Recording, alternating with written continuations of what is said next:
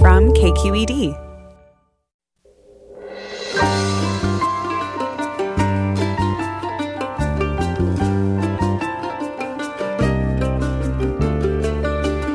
From KQED Public Radio in San Francisco, I'm Mina Kim.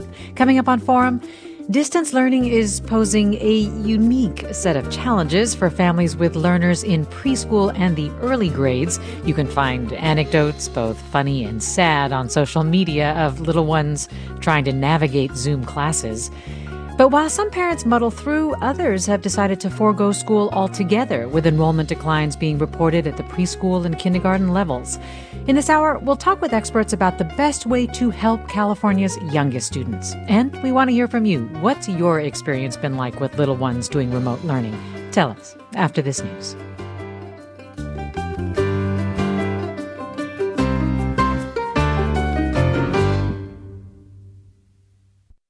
This is Forum. I'm Mina Kim. Distance learning is challenging for students of any age, but especially for the youngest students starting school for the first time. Children in preschool or the early elementary grades tend to learn best through play or interacting with teachers and other kids. Basically, things that are hard to replicate over a computer screen. Some parents have opted out of preschool or kindergarten altogether, while others try to make distance learning work. We'll hear about the best ways to support families with young students as the state cuts investments in pre K and grapples with educational inequities made worse by the pandemic. Joining me is Gloria Corral. She's president and CEO of Parent Institute for Quality Education. Thanks for joining us, Gloria Corral. Thank you so much for having me. Also with us is Suzanne Bouffard. She's author of The Most Important Year, Pre Kindergarten and the Future of Our Children. Thanks for joining us, Suzanne Bouffard.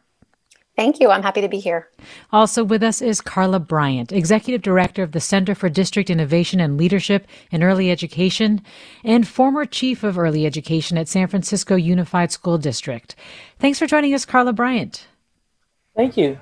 And I'd like to start with you, Carla, if I could. I mean, we hear that kids, especially pre K through the early grades, tend to do best with in person instruction. Remind us why that is.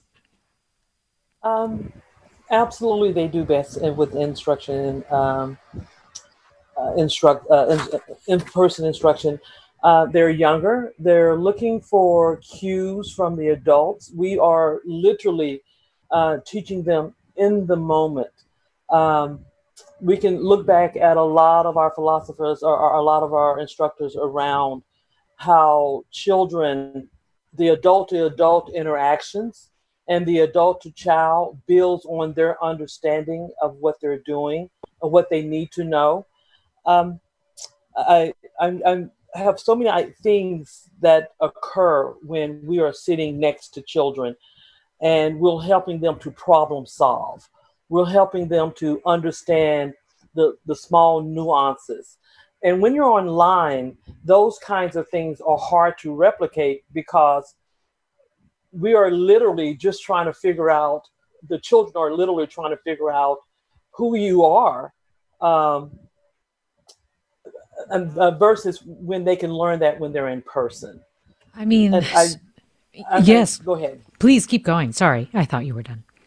Um, and, and and then when we think about the, the way we set up our classrooms to uh, actually help uh, children with the instruction we have a variety of materials because each child will uh, gravitate to different types of things. And the adult is there to actually facilitate that process. Uh, so they can see what are the things that are interesting to the child so we can build on that mm-hmm. interest.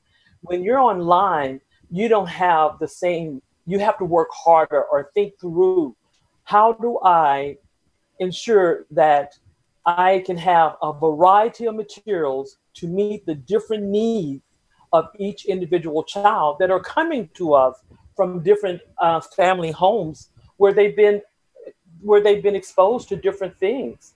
So again, when I think about how do I do that with 20 at the beginning of a year with how, if you have 16 to 20 new children online, I'm trying to learn who they are as individuals I'm trying to learn who are they going to be with other children as they're interacting and do that in such a way that I'm respectful of the families and their structure and the child and their need. That in person process um, it's very hard to replicate when you're when you're doing it online. And this is something they they they they this is how they learn. They learn from those inter, those interactions.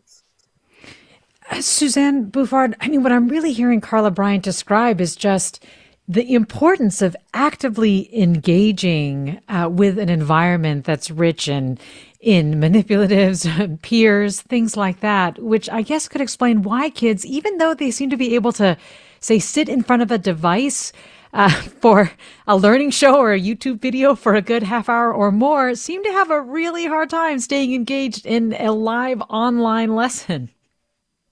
Young kids are developing in so many different ways at the same time, including physically, emotionally, socially, cognitively. And that's part of the reason that it's so important for them to learn in an active way. It's why they need to move, it's why they need to touch things.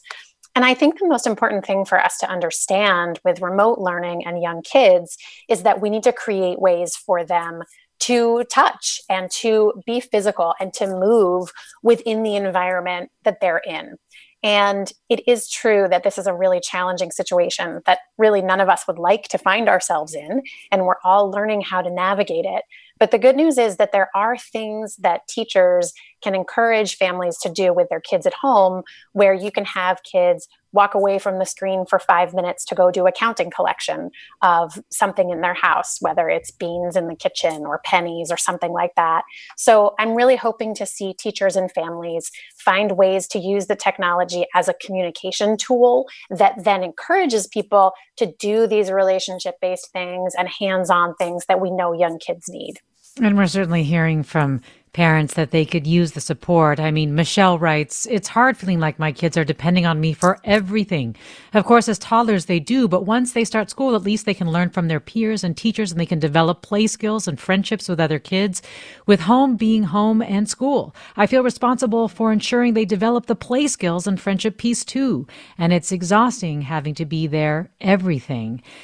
And this is, I mean, one of the reasons that we've heard, Gloria Corral, that some parents have sort of opted out of their kids doing online learning related either to preschool or kindergarten. I mean, LA Unified said that they were down some 6,000 kindergartners when I guess typically the drop in enrollments is about 2,000 or so, so students because of, you know, general things like kids moving out of the district and affordable housing issues and a declining birth rate.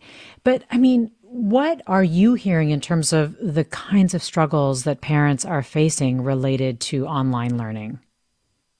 Well, I think there are there are several, and I would say that uh, they're really anchored on sort of some structural issues. So obviously, just be getting online uh, for fa- some families are just it's just harder. There, we've all known the digital divide has existed long before the pandemic, the pandemic only exacerbated those inequities. And so there are some real logistical issues that really um, hinder a family's ability to join online. That's happening in, in, in, younger children, but also obviously in the in the elementary grades. Um, and so, you know, access to technology, access to connectivity, and importantly, um, Kim, I think one of the things we need to really talk about is the adult's ability to navigate an online platform, an online world. So the digital skills necessary to make that a successful intervention and a successful forum for them to to engage. And so what we're hearing from families really is that there are there is substantial barriers just on the access piece and it's inequitably uh, uh, you know people are accessing this um, technology uh, because of these inequities in different ways mm. then the other is um, just fundamentally what does it mean to have a, a, a five year old uh, log on if you yourself don't know what that means, right? And how do you then support that? But importantly, it's also what does that mean in relationship? And I think Suzanne talked about this to who else it might be in in that home environment.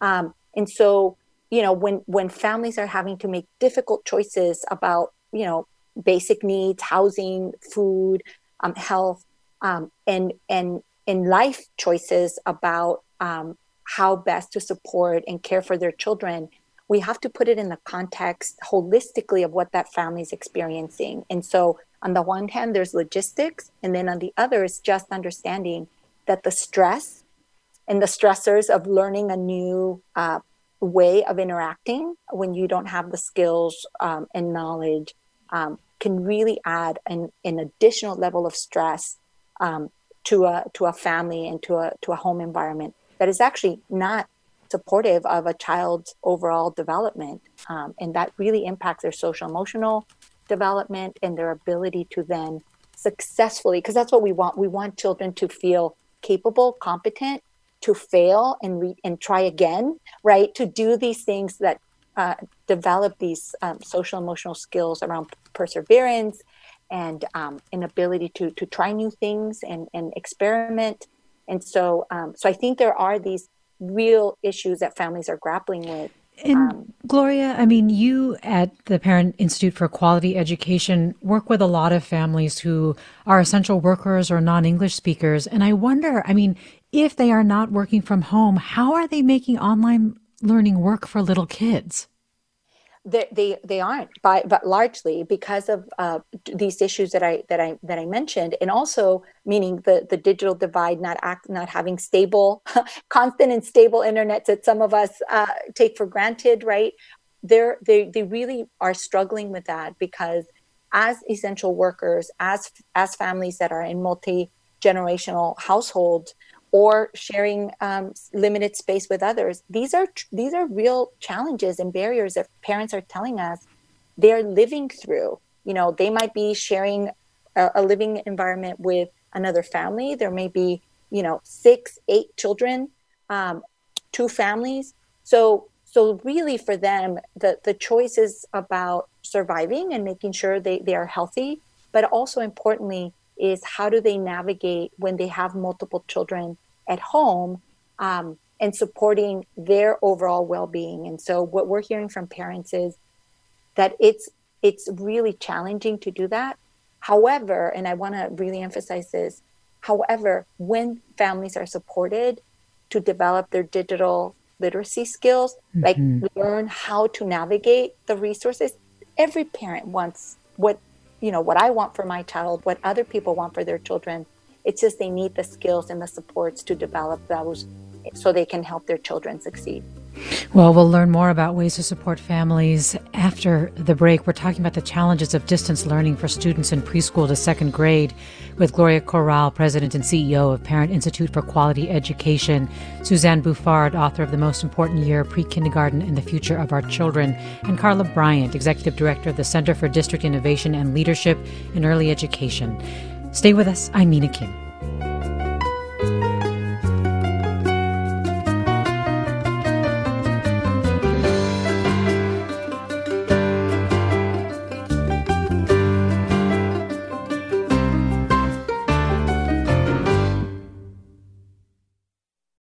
You're listening to Forum. I'm Mina Kim. We're talking about the challenges of distance learning for students in preschool to second grade with Gloria Corral, President and CEO of Parent Institute for Quality Education, also the parent of a seven and a nine year old, Suzanne Bouffard, mom of a six and 10 year old who are doing remote learning. She's author of The Most Important Year, Pre Kindergarten and the Future of Our Children.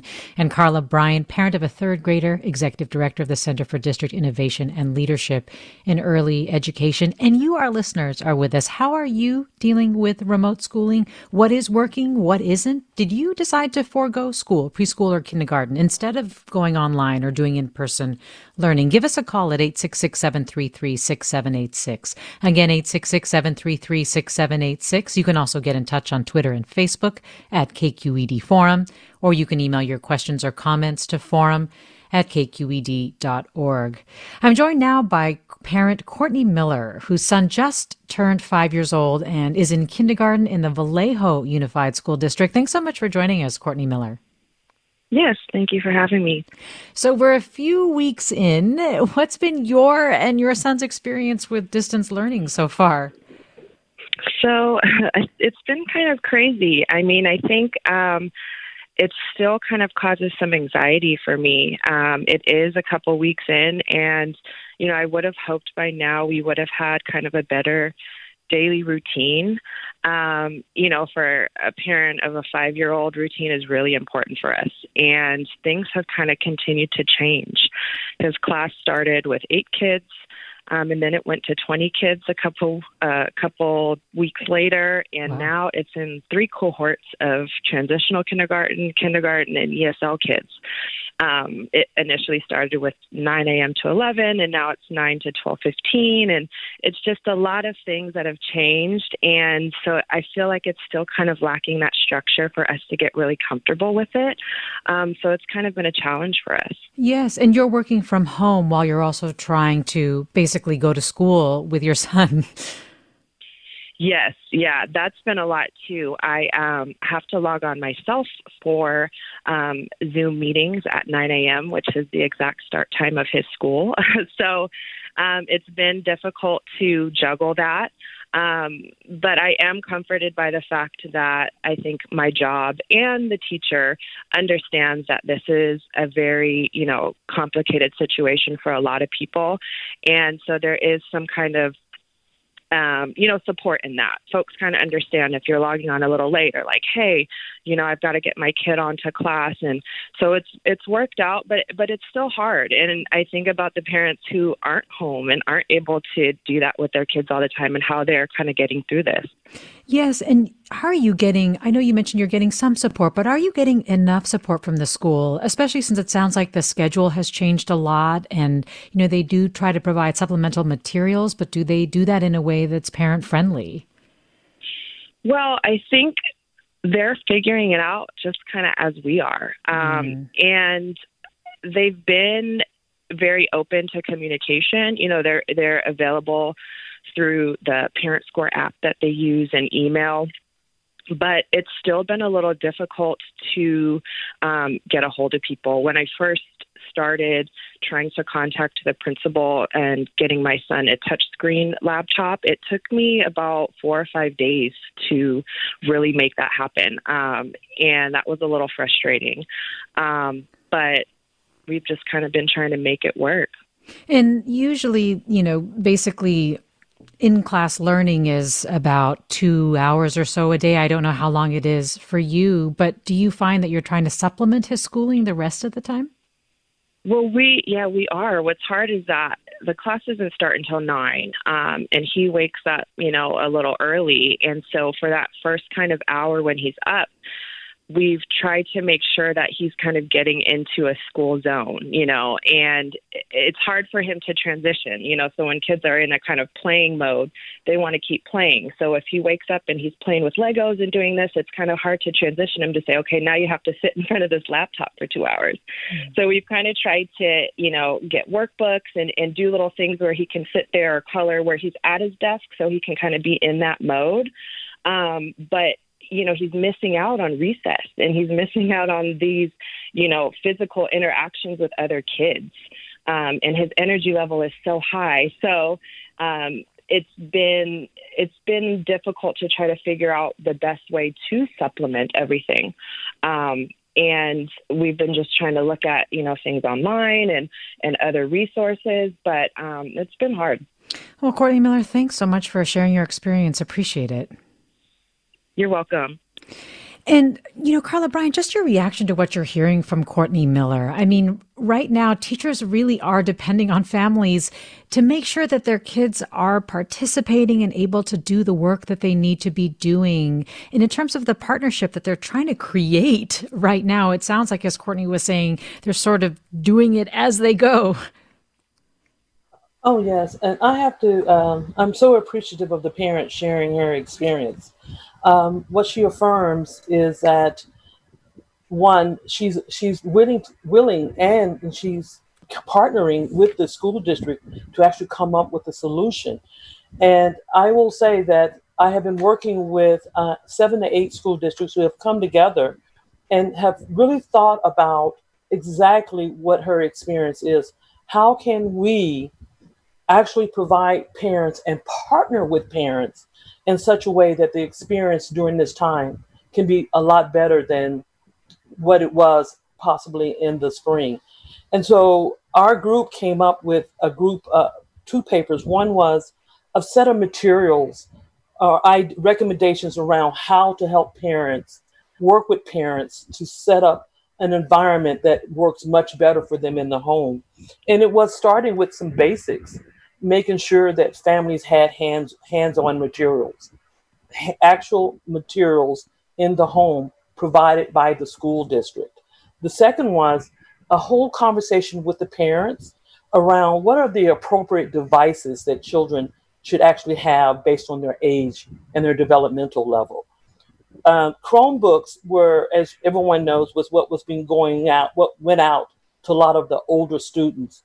But Chromebooks are not necessarily developmentally appropriate for children who are four, five, six, and seven years of age. So hearing the parent talk about the use of touch screens was amazing. And we've also talked about having tablets and possibly using a smartphone. And that actually addresses the issue that Gloria talked about about access. Hmm. Um, most families have smartphones, and that is a good way for uh, schools to actually start to talk to their parents about how to communicate. And then the third recommendation we came up with is that you absolutely have to have a process to support the families. And that process must include an entire discussion around device usage. One, how do you actually log on? How do you um, access the different types of activities? And then the other part is just a conversation about what is appropriate. Is it okay for a five year old to be online for 30 minutes? Um, how do you break it up? Um, even if you have them do it for five or 10 minutes and then come back to it. We discussed the issues of fatigue.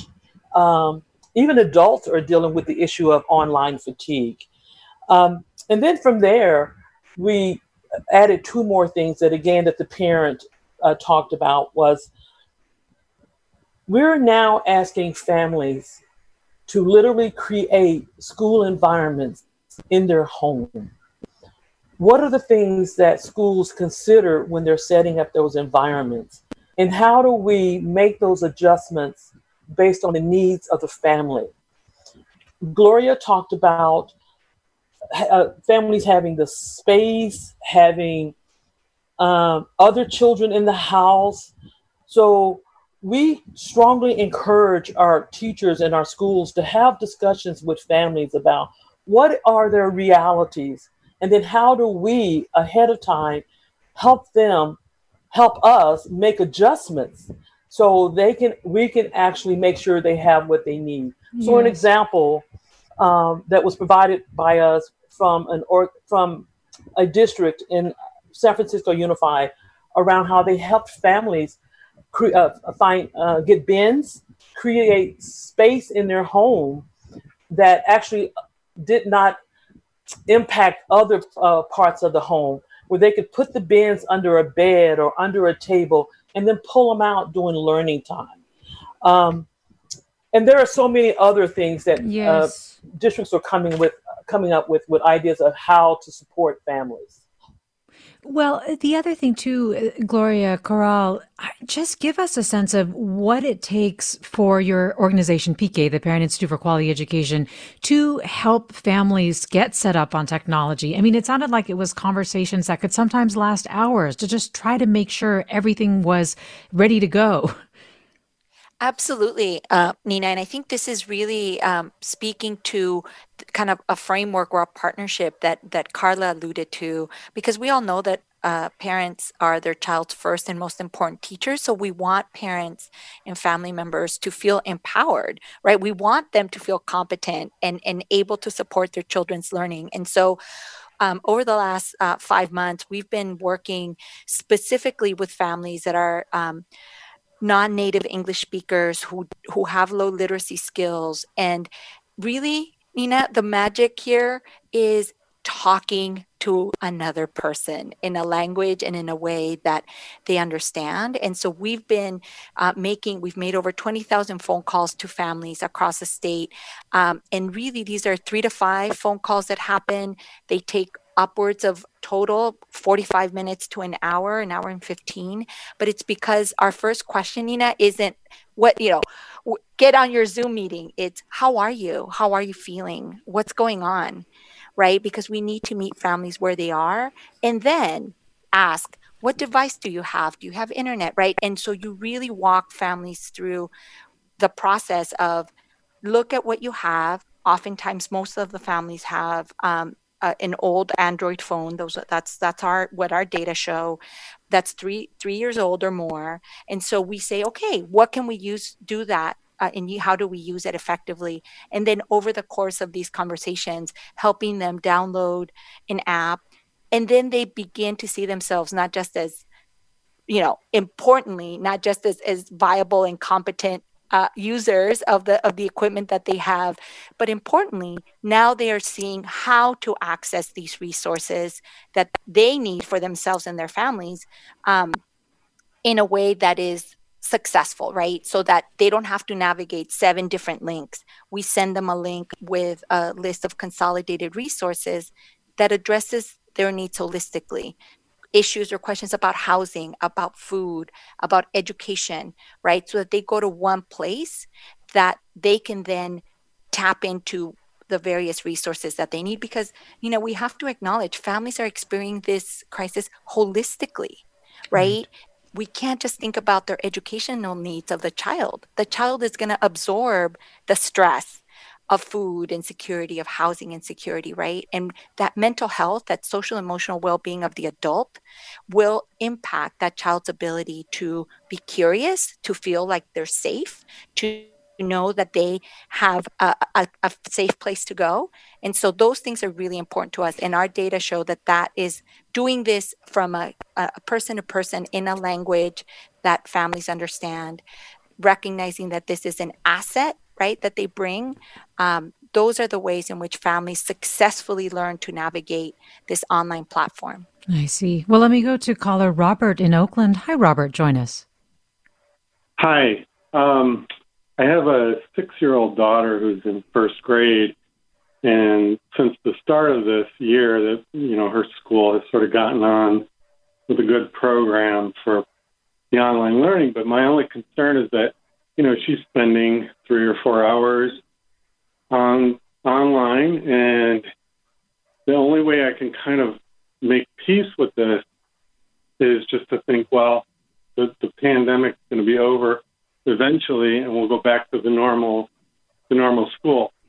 Um, yeah. The problem I feel is that at this age, she's getting sort of ingrained into the whole computer use and so that's that's a real concern of mine. That, um, but I don't really know any other way around it other than eventually we're going to be, you know, out of the pandemic. Hopefully. Robert, thanks for sharing that. Let me see if I can get a reaction from Suzanne Bouffard. I mean, he's not alone also in just kind of trying to get through this, right? And and hoping that it will end soon.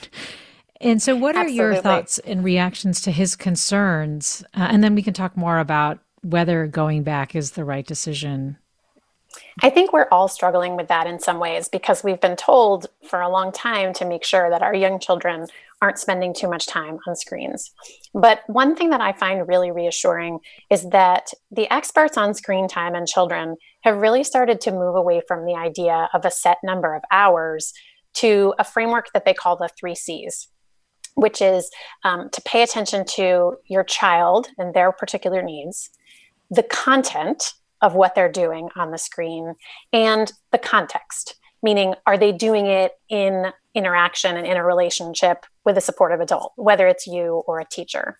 So we're moving towards a much clearer understanding that what you do on screens and with whom actually matters more than the amount of time that you're spending. So, for example, when FaceTime and Skype and those kinds of tools became more popular and kids started spending time with their grandparents online, we started to recognize as researchers and as developmental psychologists that that's not bad for kids. That's great. It actually means that kids are getting more of the kinds of positive interactions that we want them to have. And so, as we try to get through this difficult time using screens more than we want to, the most important thing is to make sure that we're spending that time well. So you can do that in collaboration with your child's teachers. And then also try to make sure that the time that your child is spending on screens outside of school time is meaningful. It doesn't always have to be interacting with another person, but you know, it could be some kind of a game that they're playing that is creative where they're constructing things as opposed to zoning out. Well, let me read a few comments from our listeners. Suzanne Bouffard, this listener writes, Some days it's a real blank show. and other days it goes fine. What's concerning me is this feeling that we're just getting through the work to get through it. I want my kids to actually enjoy learning, not just get through it. The challenge this year is whether the kids are truly learning the content. Rosina writes, I have a son in kindergarten and it's such an overwhelming thing to live through for all of us. My husband is in between jobs and even though I want him to find work, I don't see how to do this without a parent helping my son. They need guidance, not sure how to do better, just hoping for this to end sooner rather than later. So a couple of things, right? First, we hear that it's really important not to stress out your kid or be super stressed out in front of them because that can just be associated with their learning, correct? But right. then the question I have is based on all the different ways that you know teachers school districts and parents are learning in real time what online learning means. Is it better than opting out for a while? Wondering how people no make that yeah whether it's better to be doing remote learning or to opt out or to do hybrid learning. I think it's very individual to a family's and a child's circumstances. But I completely sympathize with everyone feeling that they're overwhelmed and exhausted and trying to meet all of their children's needs. I would say the first thing to remember is that the most important thing for kids learning is to have positive and stable and loving relationships with their families and ideally with a few people outside of their families, like a teacher and some peers. Right now, of course, we are really leaning on our families and our close connections more than ever. And that's not something that we hope is the case long term, but in the short term, that really is what matters for your child's development. Well, Second of all, it's important to remember that we're coming up on a break, so if you could just hold that thought, uh, Suzanne Bouffard, we'll have more on distance learning, how to navigate it, and how to prepare for hybrid education, which more districts are starting to look into. Stay with us. I'm Mina Kim.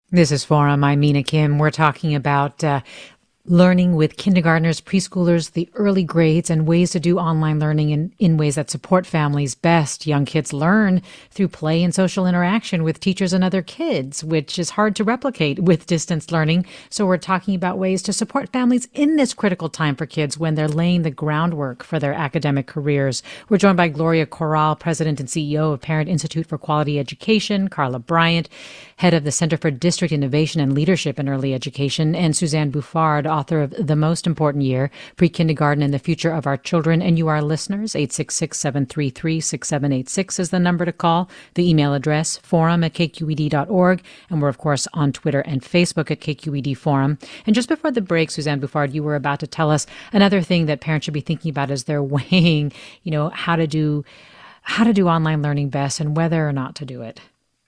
Right one of the most important things for young children's learning is for them to be curious and excited about learning. And that may not be happening in the online space. It may be happening in the conversations that you have with them later or before school. It may be happening in the reading that you do with them. So, all those little everyday ways that we interact with them and help them be curious about the world, whether it's about how many steps you have outside your house or whether it's about how the can opener works in the kitchen, those kinds of things are the are the things that make kids ready to be learners for a long period of time. So I would say focus more on those interactions. If you get kicked out of a Zoom call, if you can't log in, if your child is just having a day when they have to turn off the camera, that's okay. The main thing is that we want them to feel positively about school and attached to learning. And so it's okay if you don't get every single read aloud in on the Zoom conversation. Well, let me just ask you this, Suzanne Bouffard, because I know you did some reporting on it. But are districts, as they're starting to gauge parents' interests on whether or not they should, they would like to do a hybrid model, meaning kids would go back to school for parts of a day or a couple days a week? I mean, what do you recommend based on what you've found in your reporting? Are schools able to create a safe hybrid model, a, a you know, physically a healthy hybrid model um, that mitigates the risk of contracting COVID 19 and also doesn't create a traumatic experience for them when they go back into the school environment and it's so different than what maybe they knew before. Right. It varies a lot across districts and across cities. I talked this summer to some people who had been working in emergency childcare centers for children of essential workers. And what they told me was that young kids were a lot more flexible than grown-ups are, and that they were actually doing really well with things like wearing masks and washing their hands. In some ways, very young children, that those are the kinds of things that early childhood centers are, have always been really good at. Um, that being said, you're never going to keep young children fully apart from each other. And the last thing that we want is to make them panicked about relationships with other people. You know, the last thing that we want is for a teacher to scream, "Oh my god, don't hug me." So there's a real delicate balance, I think, of making an early childhood classroom physically safe and emotionally safe. And I think that's something that we're all really grappling with, both as educators and as parents, figuring out what's the best situation for our own kids. Well, let me go to Dale in San Leandro. Hi, Dale. Join us. Hi. Um, I have been a director of a parent cooperative preschool for over 25 years. I retired right before this all happened, so I have been um, volunteering my ideas, my time, my online, my experience to uh, help our new directors get through this. And uh, I also have the pleasure of homeschooling my uh, grandchildren who live hmm. in Brazil so oh, wow. um, I've collected a, a little cohort of Brazilians that I um, am teaching online. But um, the landscape of parent co-ops can teach us a lot, I think, about um, about supporting parents during this time. First of all, community support, going out and getting your local churches, your local uh, organizations to help support those who don't have the money perhaps to pay for supplies. We give out a box once a month to all 60 families of the supplies they'll need that month, and that's part of their tuition. But for parents who can't afford that, we are running to our local community. Invest in these children; they're your future, and uh, supporting the parents then to have those uh, particular items that they might need, um, and also parent education. If you don't have the luxury of somebody who can spend 45 minutes with four phone calls a day, buddy up, buddy the parents up, and buddy them up in such a way that you get same language speakers to be able to help each other. There's so much to be said for that kind of support because then they often create lifelong support systems that will carry them long after this is over. Um, it'll give them device support. They can help each other.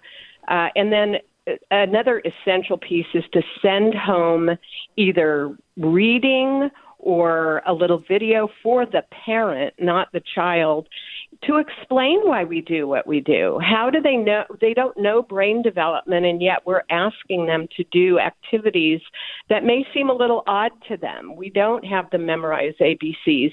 We have them draw the letters on a salt tray because we know that the input through sensory is what's wiring the brain. Well, they don't know that. Mm. And so we need to teach the parent why are we doing the, the odd things that we do with young children and why it's so much more important than an academic approach. And then another thing, teach them how to play. Um, if you're not socializing, take a little car, and the child has a car, and act out a scenario that you might want them to learn about social emotional growth. So it's really about the parent, I think. Well, Gail, yes, I'm. Thank you so much. I, I love what you're saying, and what it's making me think about, Carla Bryant, is I mean things like explaining to the teachers why teachers, or explain to the parents why teachers are doing what they're doing, or what they're trying to achieve, what the goal is. Feels like kind of a reimagining of the teacher-parent relationship a little bit, and and maybe that's something we can learn from this. Um, I, I totally agree, and, and thank thank you, Dale. Uh, Dale has some amazing ideas there. Yeah, great that ideas. I absolutely believe that I I know that I see uh, school districts implementing.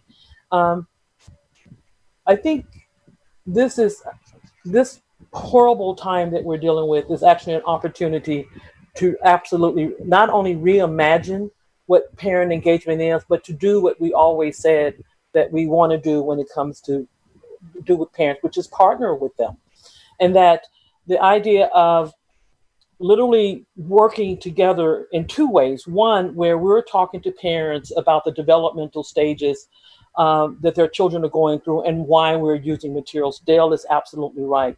But there is something else happening here, which is where parents now have an opportunity to talk to the professional about their cultural expectations and where we can build on not only what is developmental appropriate, but layer it with the cultural aspects that are going on in the home and build something even better for the parent, for the child.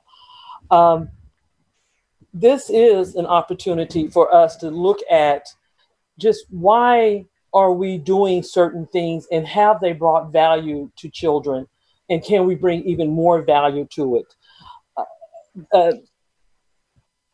i look i'm thinking of ch- parents who are working who have children who have extra needs i say to them reach out to the school and say and ask them three questions so what is your assessment process so I can understand it?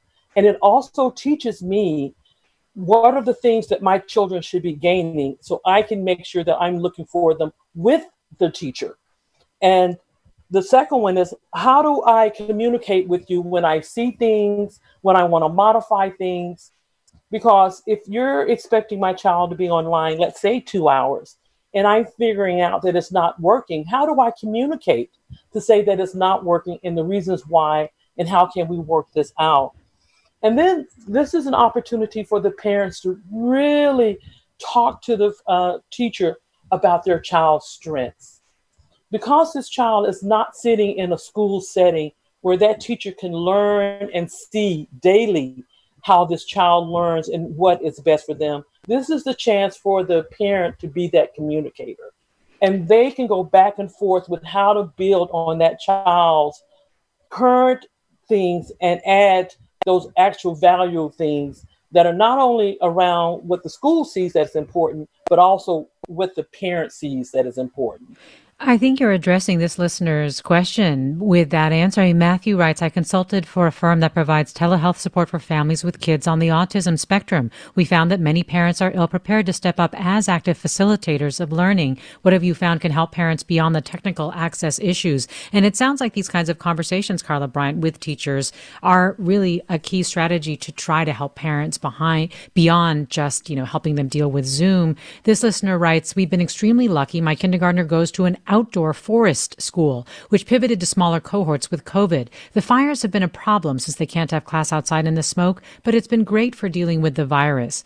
This listener writes, I'm an essential worker and sole provider for my family. We loved in-person preschool last year, but sadly have had to totally write off this year's school experience for my son. My husband is not computer literate and unable to assist with any online learning for our four-year-old. In any case, it's hard to keep him engaged for online learning.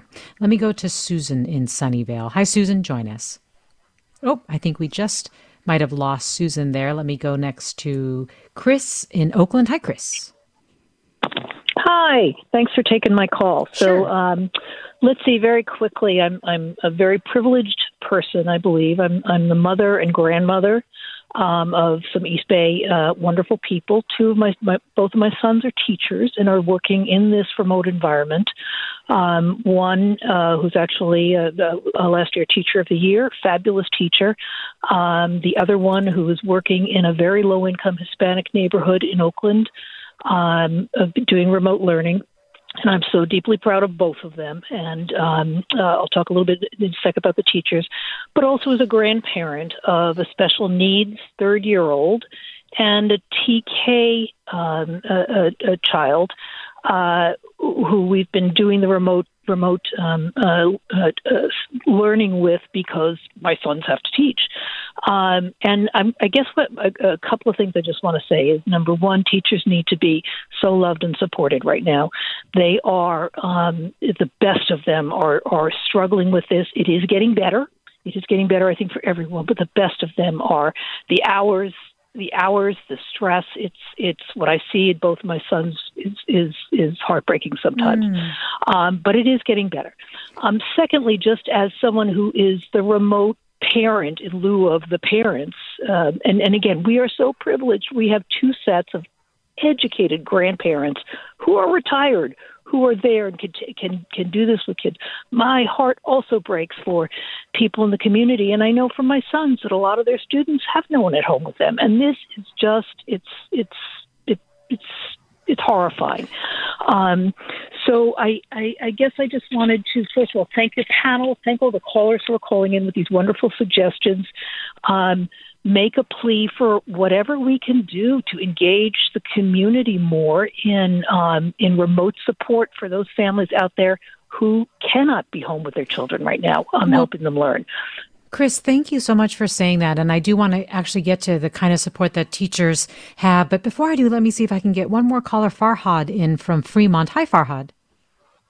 Hi, thank you, Nina, for having me. It's great conversation going on. So we have two kids attending uh, online, uh, third grader, and my second one is kindergarten. Just started this year. What we observe with our kids' experience, it is rather difficult for them because uh, they are using tools that we use at university level, such as using uh, online homework, submitting uh, homework to the Google Drive, or other developed apps such as Seesaw or Clever, which they need tremendous amount of help from us while we work from home too. Yes. I have to say that teachers are doing tremendous good job in helping these kids. And it is not easy for them, for the teachers too. I think the most important what I think that we feel about our kids that they are missing are socialization, group works, and hands-on work at school. But we are optimistic because all these are temporary and, and at least they are safe from COVID 19, and it's a bliss for us. Could I ask you, Farhad, really quickly? Like, if your school did open up, maybe for part time classes, are you comfortable sending your kids with the numbers currently as they are? To be honest, at this time, it is so difficult to, to send my kids to school. Here's why because if they go in a closed place like such a class, it will be hard. But if they are in an open space, which they can be a little bit, you know, farther from each other, social, you know, distance socialization, you know, that would be a, a choice. But at least if it is safe, if the health officers of our county, Alameda County, they say that it is actually safe. You would do it, it sounds like. We Farhad, would do it, yeah. Thank you so much. Let me read a couple more comments quickly. Uh, Pamela writes, It's horrible. My son is learning, but forget trying to get much work done. And meanwhile, he's so lonely. The whole situation is sad and really illustrates the gap between the poor and the rich who can opt for private school or one parent staying home or a learning center. And writes, I think that the most important thing for young children is to have other children to play with. I've always thought there is far too much focus on structured learning for this age group. And, think, and speaking of structured, Gloria Corral, I mean, could you just quickly give us some of the tips that you give to parents to see the assets that they have in ways that they can in, integrate learning into just daily routines? Yes, and I think one of the things, especially for families that um, don't have English as their first language, the asset of being, uh, you know, having the experience of of their culture and sharing that with their with their children is so critical in multi generational settings. Having the older adult, whether that's a grandparent, as we've heard here today, um, talk about what history, oral history they have, sharing stories. Um, these are the kinds of things that make connection and bonding possible for children and actually strengthen uh, their their language skills. Right, literacy is developed through word use, and so asking questions, open-ended questions like, "What do you think happens next? Um, who do you think I look like? Your mom or your dad? Um, or, or just you know are, am i taller or shorter than you all this happens um, really from a strength based uh, perspective so mm-hmm. these are things families can do at home um, asking them to help them sort their laundry. If they're going to the to the laundry um, uh, to the uh, laundromat, you know, uh, counting the steps, seeing how many different uh, you know baskets they have. So it's really about how do you look at what you have mm-hmm. and seeing it really from the child's perspective, which is curious, which is asset based, and most importantly, I think, especially for a lot of our families, ensuring that they're able to talk, read, and sing to their children about what they know um, and in a language that really supports their home language development. Uh, because it is this connection, Suzanne mentioned it, Carla mentioned it, is being connected and feeling safe as a young child is the foundation by which you acquire learning and meaning of the world. Well, let me see if I can quickly, in the last 20 seconds, Suzanne Bouffard, if you could tell me if, based on so far your research, you're seeing that teachers are getting the support that they need to keep kids engaged during remote learning, how to do that. I agree with your listener who said that teachers are, are doing amazing things. Um, they need all of our support, both from families and also from district administration and educational organizations. Um, I think that people are getting some great tools and, and, resources. That said, there's definitely a need for more. And there's also a need for all of us to remember to thank them and just give them a lot of patience and grace right now. well, whatever they're doing for this listener, Helen, a 10 year old, writes I've loved online learning, especially math and science, and hope to continue online for as long as possible. So there you go. Uh, so, Suzanne Bouffard, author of The Most Important Year, Gloria Corral, president and CEO CEO of Parent Institute for Quality Education, and Carla Bryant, head of the Center for District Innovation and Leadership in Early Education. Thanks to all of you for joining us today. And thanks to Blanca Torres for producing today's segment. I'm Mina Kim. This is Forum. Thanks for listening.